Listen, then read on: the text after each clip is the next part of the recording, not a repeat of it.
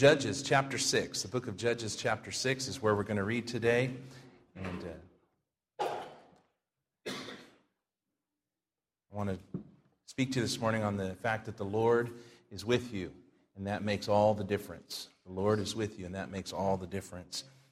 The book of Judges is an interesting book. It tells the story of some men and women who God chose to set up as judges in Israel.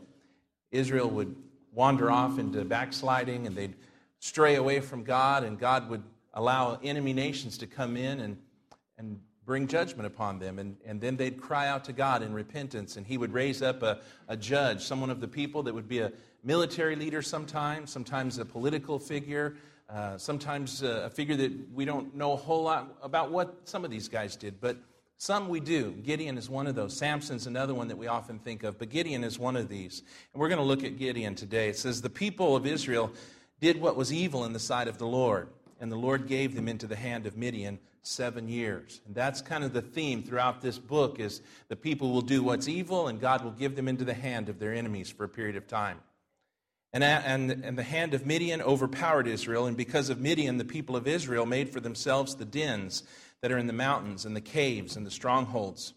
For whenever the Israelites planted crops, the Midianites and the Amalekites and the people of the east would come up against them. They would encamp against them and devour the produce of the land, as far as Gaza, and leave no sustenance in Israel, and no sheep or oxen or donkey. For they would come up with their livestock and their tents. They would come like locusts in number. Both they and their camels could not be counted, so that they laid waste the land as they came in.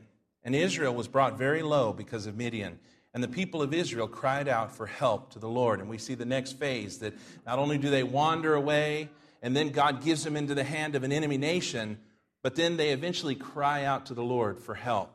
Isn't that a lot like our life? Sometimes we, we kind of drift away from the Lord and things don't turn out quite as we had planned. Maybe things begin to get a little rocky. And, and what do we do if the Holy Spirit's convicting us? We cry out to God and God will deliver us, doesn't He?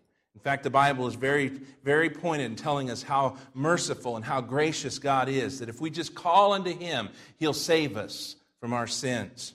The Midianites and the Amalekites were an interesting group of people. They were uh, obviously upset with Israel. If you go back in your history, you see that Moses and Joshua both had some dealings to do with these, and it didn't turn out too good as far as the Midianites and Amalekites were concerned. And so they've got a little bit of an axe to grind. They're a little bit upset. And so they are more than happy to come in and do what they do. They come in and they begin to not necessarily militarily attack Israel, but they begin to kind of devastate their crops. These are herdsmen, these are, are, are, farmers, these are people growing, and, and, and, and they come in and they begin to devour the land. They begin to allow their, their camels to come in and eat, and they, they take everything they want for themselves. They just kind of destroy everything in their path. And that's not unusual. In fact, we're going to see that God had made a commitment, a vow, a covenant with Israel. And Israel doesn't keep their end of that covenant. Israel strays off, and, and God does keep his end of the covenant. In verse 7, he goes on, he says, When the people of Israel cried out to the Lord on account of the Midianites, the Lord sent a prophet to the people of Israel. And he said to them, Thus says the Lord, the God of Israel, I led you up from Egypt and brought you out of the land of slavery. And I delivered you from the land of the Egyptian, from the hand of the Egyptians, and from the hand of all who oppressed you, and drove them out before you, and gave you their land.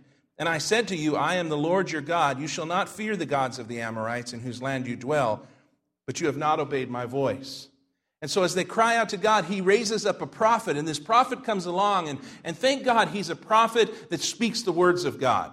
He doesn't come along and try to soothe them. He doesn't come along and just tell them what they want to hear. He comes along and tells them the message that God has for them. The scripture is clear. He says, Thus saith the Lord. This is what God wants you to know. And sometimes in the midst of our struggles, it's important that we not feel so sorry for ourselves, but maybe that we really listen for the voice of God.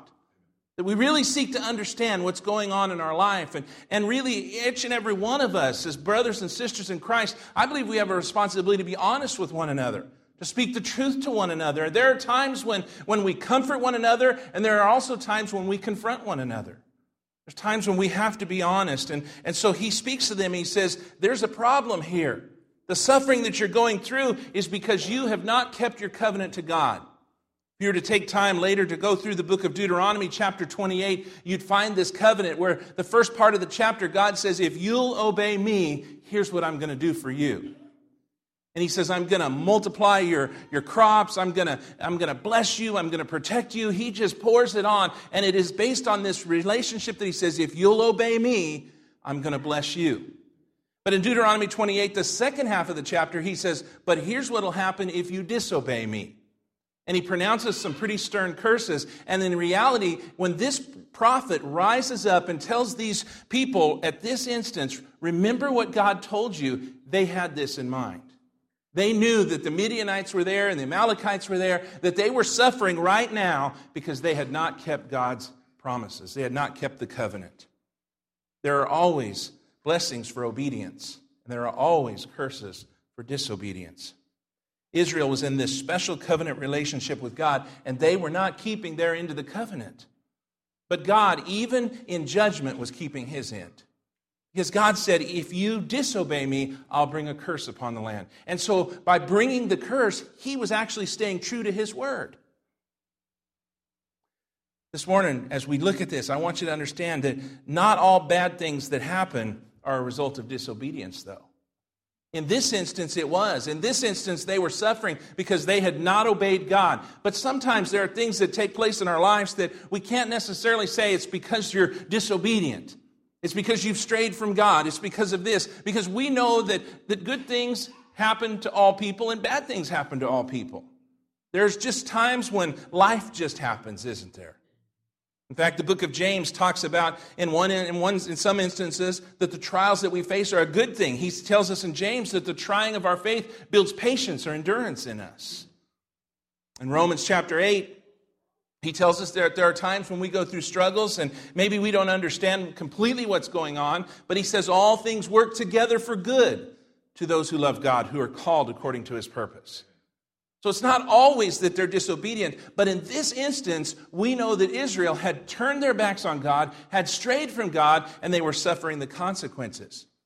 And this morning, if you're going through struggles, it may be because of that. It may be just life. It may be God is trying to build patience in you. It may be that He is working some things together for good, and you just happen to be going through one of those unpleasant moments that God is using to shape and mold and to bring about something in your life. But God is always at work. In verse 11, it says, Now the angel of the Lord came and sat under the terebinth at Ophrah, which belonged to Joash the Abiezrite while his son Gideon was beating out wheat in the, will, in the winepress to hide it from the Midianites. We begin to see a little bit of what's going on and how much affliction they're under. We find that the children of Israel have begun to dwell in caves in the mountainside. They've found holes and they've carved them out and they've made them dwellable and they live there for protection. And now we find Gideon that he is beating out wheat, but not where you would normally beat it out. He's hidden away in the winepress taking care of business so that the Midianites won't find him, so that they can't take what he is doing there. And so this is where you find him in defeat and in fear. They're, they're, they're, they're devastated. Have you ever been there? You ever been to that place in life where, man, it just seems like everything is going wrong, that anytime you just start to catch your breath, something comes along and takes it away? Anytime you just start to get back up on your feet, something comes along and knocks you back down? That's a tough place to be in. And that's kind of where the children of Israel were. And so Gideon is here. He is treading out the wheat in the winepress. It's interesting that we find where Gideon meets the Lord. There's three things that stand out to me. Number one, Gideon is found by God in a place where he is all alone, in a quiet place. And that brings about a question for us do we ever have those moments in our life where we're alone? where we get to a quiet place where God can find us and speak to us and deal with our hearts? Or are we always so busy that we can't hear from God? Not only that, but the Lord found Gideon busy. He found him doing what he knew to do. He found him getting by. And I'm, I'm convinced that if God is going to deal with us in our lives, He's going to look for those that are busy, that are maybe not necessarily where they need to be, and, and maybe they're not even doing the right thing, but they're trying, they're doing something, they're seeking out an answer for the problem that they're in. And then He also finds Gideon distressed. And isn't it just like God to find us at that moment of despair when we don't know any longer what to do? when we've done all that we can do to survive, and when we've uh, looked at every option available, and, and we just don't know anything else to do, and we have just almost surrendered completely, it's then that the Lord comes and he finds Gideon. And in our text this morning, we find a conversation that takes place between Gideon and the Lord. And I, I think it's one of the most interesting conversations in Scripture dealing with someone talking to the Lord. The angel of the Lord appears to Gideon and begins to speak to him. And in the Bible, in the Old Testament in particular, the angel of the Lord many times is Jesus Christ. It's the Lord speaking to someone. He's come along. And says in verse 12, And the angel of the Lord appeared to him and said to him, The Lord is with you, O mighty man of valor. The first thing I want to talk to you about this morning is our identity in Christ.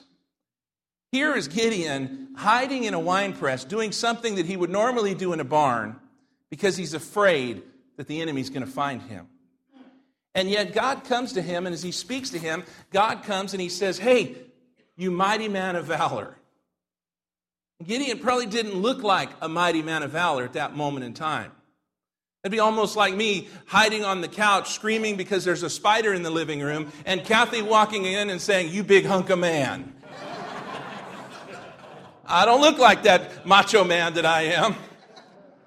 But that's what God does with Gideon. He finds him hiding and, and doing something that a coward would do almost, and he says, Thou mighty man of valor. And the difference is that he says, The Lord is with you, thou mighty man of valor. Our view of ourselves is really important, isn't it? How we view ourselves is, is extremely important. Not as important as how God sees us, but it's very important ran across an article, and let me read it to you. It says Christian psychologist James Michelson once counseled a woman who felt lonely and abandoned. As she explained how she felt, he couldn't concentrate on what she was saying because a scripture kept running through his mind. It is not he who made us, not we ourselves. It is he who made us, not we ourselves. Psalms 100, verse 3. This verse had no apparent connection with her problem, but he couldn't quit thinking about it. After she finished talking, she sat in silence, waiting for a response. Dr. Michelson didn't know what to say other than quote the verse to her, although he realized it might sound foolish since it seemed unrelated to her dilemma. He said, I think God, I think God wants you to know something, Dr. Michelson said. It is He who made us and not we ourselves. Does that mean anything to you? He says, The woman immediately broke down and cried. After composing herself, she explained what it meant. She said, I didn't tell you this, but my mother got pregnant with me before she was married. All my life, I believed that I was a mistake, an unplanned accident, and that God didn't create me. When you quoted that verse, I pictured in my mind God forming me in my mother's womb. Now I know that God created me and that I am not a mistake. I'll never be the same again. Thank you, Dr. Michelson. I'll never forget this day as long as I live. God knew this woman needed to know that she was his marvelous creation and not an accident. His perspective changed dramatic, her perspective changed dramatically once she understood that God had crafted her in the womb. How she viewed herself was, was messing her life up, if you will. And yet she began to realize that it's more important how God views me. That while others may look and say, she was a mistake, she was never meant to be, God looked down and He says, hey, before you were even formed in your mother's womb, I knew you. I had a plan for you. And every one of us needs to understand that just because we see ourselves one way doesn't necessarily mean that's the way God sees us. We might see ourselves as being defeated and, and down and never able to win, never able to have a victory in our lives. And yet the Bible says this in all of these things, we are more than conquerors through him that loved us. We view ourselves as defeated and, and helpless and weak. And God says, No, you are more than conquerors through me. We view ourselves sometimes as poor and lowly and despised in this world. And we think we are just the, the, the at, at, best, the bottom of middle income and maybe the top of lower income. And we just think we have nothing. And God looks down and He says, You're my child. And not only that, I have made you a joint heir with my son, Jesus Christ. We look at ourselves and we say, I'm poor and I'm wretched and I'm defeated and I'm discouraged. And God says, You are my child. You're the child of a king. You're the child of a father who owns the cattle on a thousand hills. And we constantly defeat ourselves by looking at ourselves from our own eyes rather than seeing ourselves from God's eyes. The next time you begin to think that you're worthless, remember that there is a God in heaven who loved you so much and valued you so much that he sent his son Jesus Christ to die on an old rugged cross so that he could purchase your salvation and mine. You're not worthless. God says you are as valuable as you can be. You're so valuable that I gave my son's life for you. How we see ourselves is completely different. We often get hung up on our past or our present conditions, don't we? We think about where we've been and what we've done, and man, I've made some terrible mistakes. I've been, I, I, just can't believe the things that I've done in my life, and we get so stuck on that. Or even our present condition. We, we get stuck there and we think, here's where I'm at, and here's where I'll always be, and nothing's going to change in my life. But God looks beyond our past, He looks beyond our present, and God sees our potential, doesn't He? What we don't see is what He has in store for us down the road. There are some of you that are in this room today that maybe think that your life is average at best, but God may look at you and say, I have an amazing plan for your life. You're going to do things that you never dreamed. You're going to go places that you've never thought you'd ever go. You may be here today, and maybe as a, a young person or a teenager, you think, man, I, have always lived in Farmersville. I will always live in Farmersville. I'll never go beyond the. But God may be already shaping plans for you to go to some foreign country and share the gospel with thousands of people who need the Lord. God has a plan for you. You might even be here and you might be see, I'm in my 60s or beyond, and this is where I am, and this is where I'll die. And God says, Don't think so. I got big plans for you. We get hung up on our past and our present, but God sees our potential. God's image of Gideon was based upon God's presence in his life, wasn't it? He spoke to him and he said, I am with you, thou mighty man of valor. He could say he was a mighty man of valor, not because of who Gideon was, but because of who, who was with Gideon. We need to remember that, don't we? That when we stand and we face the enemy, we're not all the enemy sees when he turns and runs, is it? That when we stand in our smallness, like David stood before Goliath, that God is behind us, that God is for us. And the Bible says, if he is for us, who can be against us?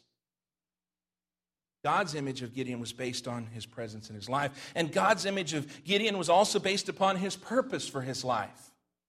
I imagine that day as Gideon was in the wine press and he's crushing the wheat and doing all that he had to do just to survive, probably just to make enough bread and grain to, to get by before the Midianites would come and destroy more of, their, more of their land. As all of this was going on, I don't think Gideon had in his mind that one day he'd be out leading battles and leading victories against these people. He had kind of surrendered to this defeatist attitude. But God had an image of Gideon that was based upon God's purpose for his life. God looked at this man humbled, and he says, I've got a big plan for you, Gideon. I'm going to raise you up as a judge. You are going to deliver my people from the hand of the enemy. And God has a purpose and a plan for each and every one of our lives. Gideon speaks the Lord has said, Thou mighty man of valor. And then verse 13, Gideon answers back, and Gideon said to him, Please, sir, if the Lord is with us, then why has all this happened to us? And where are all his wonderful deeds that our fathers recounted to us, saying, Did not the Lord bring us up from Egypt? But now the Lord has forsaken us and given us into the hand of Midian. Does that sound familiar at all to you? That question, he says, Please, sir, if the Lord is with us, why then has all this happened to us? You ever asked that question?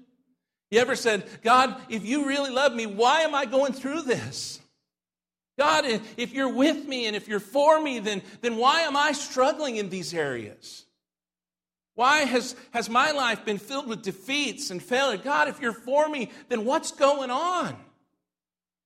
Gideon's just like us. He's human and he says, God, if I'm this mighty man of valor and if you're here to deliver us, then, then what are, what's going on? Why are we constantly being defeated by these Midianites? And God answers back. And the Lord turned to him and said, Go in this might of yours and save Israel from the hand of Midian. Do not I send you? In essence, God speaks to him and he says, God, why is this all happening? And in essence, God comes and He says, let's take care of it. And I'm convinced that when we're going through the struggles in our life, that God wants to see us through these things. That He wants to give us victory over these things. And many times He's saying, basically, what are you just sitting here for? Let's get up and let's take care of things. You know that whatever we're going through today, it's not going to change if we don't change some things in our lives. You might be struggling right now with, with an illness or sickness or, or maybe with sin in your there might be any number of things that you're facing. And to sit down and give up is not the solution. What does he tell Gideon? He says, Go. He says, Go in this might of yours, save Israel from the hand of Midian. Do not I send you? Haven't I called you? Haven't eh, aren't I commissioning you right now to go and win the battle? But we tend to become overwhelmed with our troubles sometimes, don't we? It's all we can handle. And in fact, sometimes we use the terms like, I don't know how much more I can handle, or I don't know where to begin. How many of us have ever used that? I've got so much going on in my life that my head is spinning, and, and I don't even know where to start to fix it. And when God comes through and we're overwhelmed like this, we get so fixated on why things have happened rather than where God wants to take us. And that's where Gideon was. He said, God, you know, if you're for me, then why are we where we are today? Why do the Midianites oppress us? Why are the Amalekites destroying our crops? And maybe you're here today and, and that's the question you keep answering. God's wanting to do something in your life. He's wanting to lead you out of sin. He's wanting to lead you on to greater things. But maybe this morning you're here and you're fixated on, but why? But why did I have to go through this? And why did this have to happen to me? And, and why is this happening right now? And why am I living where I live or working where I work? God, why? And the best answer is probably God's answer to Gideon get up and go. Take care of business. Haven't I sent you? Haven't I called you? We're never going to come to the answers of why things happen. Isaiah 55, verses 8 and 9 says, For my thoughts are not your thoughts. This is God speaking. My thoughts are not your thoughts, neither are your ways my ways, declares the Lord. For as the heavens are higher than the earth, so are my ways higher than your ways, and my thoughts than your thoughts. If you're going to wait around for God to reveal to you why things have happened the way they have, you might be waiting a long, long time. Because He is a great, great God whose thoughts and ways are so much higher than ours. We may never have those answers. We get up and we go and we follow God. Gideon speaks back, and he said to him, verse 15, Please, Lord, how can I save Israel? Behold, my clan is the least of Manasseh, and I am the least in my father's house. He says, God, I'm a nobody. How can I save Israel? How can I do these things? And I think that acknowledgement alone is why God chose Gideon. Because he wasn't somebody special, he was average at best. And God speaks and he says to him in verse 16, But I will be with you, and you shall strike the Midianites as one man. When we begin to think, who am I? How, how could I do anything for God? God's answer is, because I'll be with you. That's exactly how you'll do it. How can I lead my family to Christ? How can I lead my lost loved ones to come to know the Lord? How can I uh, take care of a family and children? How can I be a single mom? How can I grow up as a child in a home without both mom and dad? How can I do all these things, God? I'm just me. And God says, Because I'm with you. And I'll guide you through that. But Gideon continues with his doubts in verse 17, and he said to him, If now I have found favor in your eyes, then show me a sign that, is, that it is you who speak with me. Please do not depart from me here until I come to you and bring out my present and set it before you. And he said, I will stay until you return. That is such an interesting thing because here he's carrying on this conversation with this angel of the Lord. And I think Gideon knows that this is the Lord speaking to him. But he's not quite sure. And so he says, I need you to do something for me. I need you to wait here while I go and prepare a present for you. And he goes and he begins to prepare this, this meal, if you will, uh, of, of bread and, and some broth and these things. And, and what he's preparing when you study into it is he's preparing an offering that can only be accepted by the Lord. And so, in essence, he's saying, Wait here, I've got something for you. And as he goes and he prepares this and he brings it out, his thinking is more than likely if this angel accepts what I give him, then I'll know he's the Lord. Because only the Lord can do this. And so he tests God. And so Gideon went into his house in verse 19 and prepared a young goat and unleavened cakes from an ephah of flour. The meat he put in a basket, and the broth he put in a pot, and brought them to him under the terebinth, and presented them. And the angel of God said to him, Take the meat and the unleavened cakes, and put them on this rock, and pour the broth over them. And he did so. Then the angel of the Lord reached out the tip of the staff that was in his hand, and touched the meat and the unleavened cakes. And fire sprang up from the rock and consumed the meat and the unleavened cakes, and the angel of the Lord vanished from his sight. Then Gideon perceived that he was the angel of the Lord. And Gideon said, Alas, O Lord God, for now I have seen the angel of the Lord face to face. The Lord speaks then once again, and he says to him, Peace be to you. Do not fear, you shall not die. Then Gideon built an altar there to the Lord and called it, The Lord is Peace. To this day, it still stands at Ophrah, which belongs to the Abiezrites. This conversation that goes on is what I wanted you to hear this morning. Because I think it's a conversation that many of us have with God from time to time.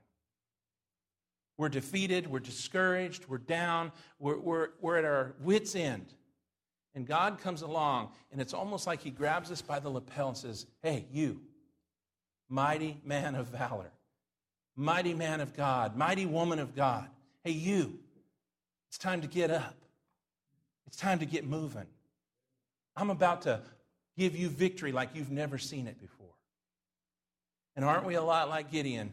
When God speaks to us, we say, Yeah, but I'm just me. God says, You're just you, but I'm with you. And that makes all the difference, doesn't it? That's why he could call him the mighty man of valor, because his presence was with him. This morning, whatever you're going through, whatever struggle you're facing, whatever tomorrow holds for you, know that God looks at you from an entirely different vantage point than you maybe look at yourself. And you may not think you're equipped for what tomorrow holds, but God looks down and He says, You and me are going to do this. I've got big plans for you. My presence will be there, and my power will be there. Get up. Let's get going. Maybe you're here today and, and that's the struggle you're facing. Maybe you're here and, and, and your life is just at that point that Gideon's was where you've just kind of given up and you're just grinding wheat. You're just going through the motions day after day, week after week, month after month, and you've just given up on life. And God has come along and He said, Hey, what are you doing? I've got more for you than this. Jesus said, I have come that you might have life and that you might have it more abundantly. Maybe you're going and your marriage is maybe what Gideon's was. And you're just grinding wheat. I mean, you're just getting by. Not much to it. You've just kind of surrendered to this defeat in your home. And God comes along and He says, Hey, you're a man of God. You're a woman of God. You don't need to be defeated. I'm with you. I'm calling you. I'm going to go with you. I have a plan and a purpose for you and your family. It's time to get up and get moving.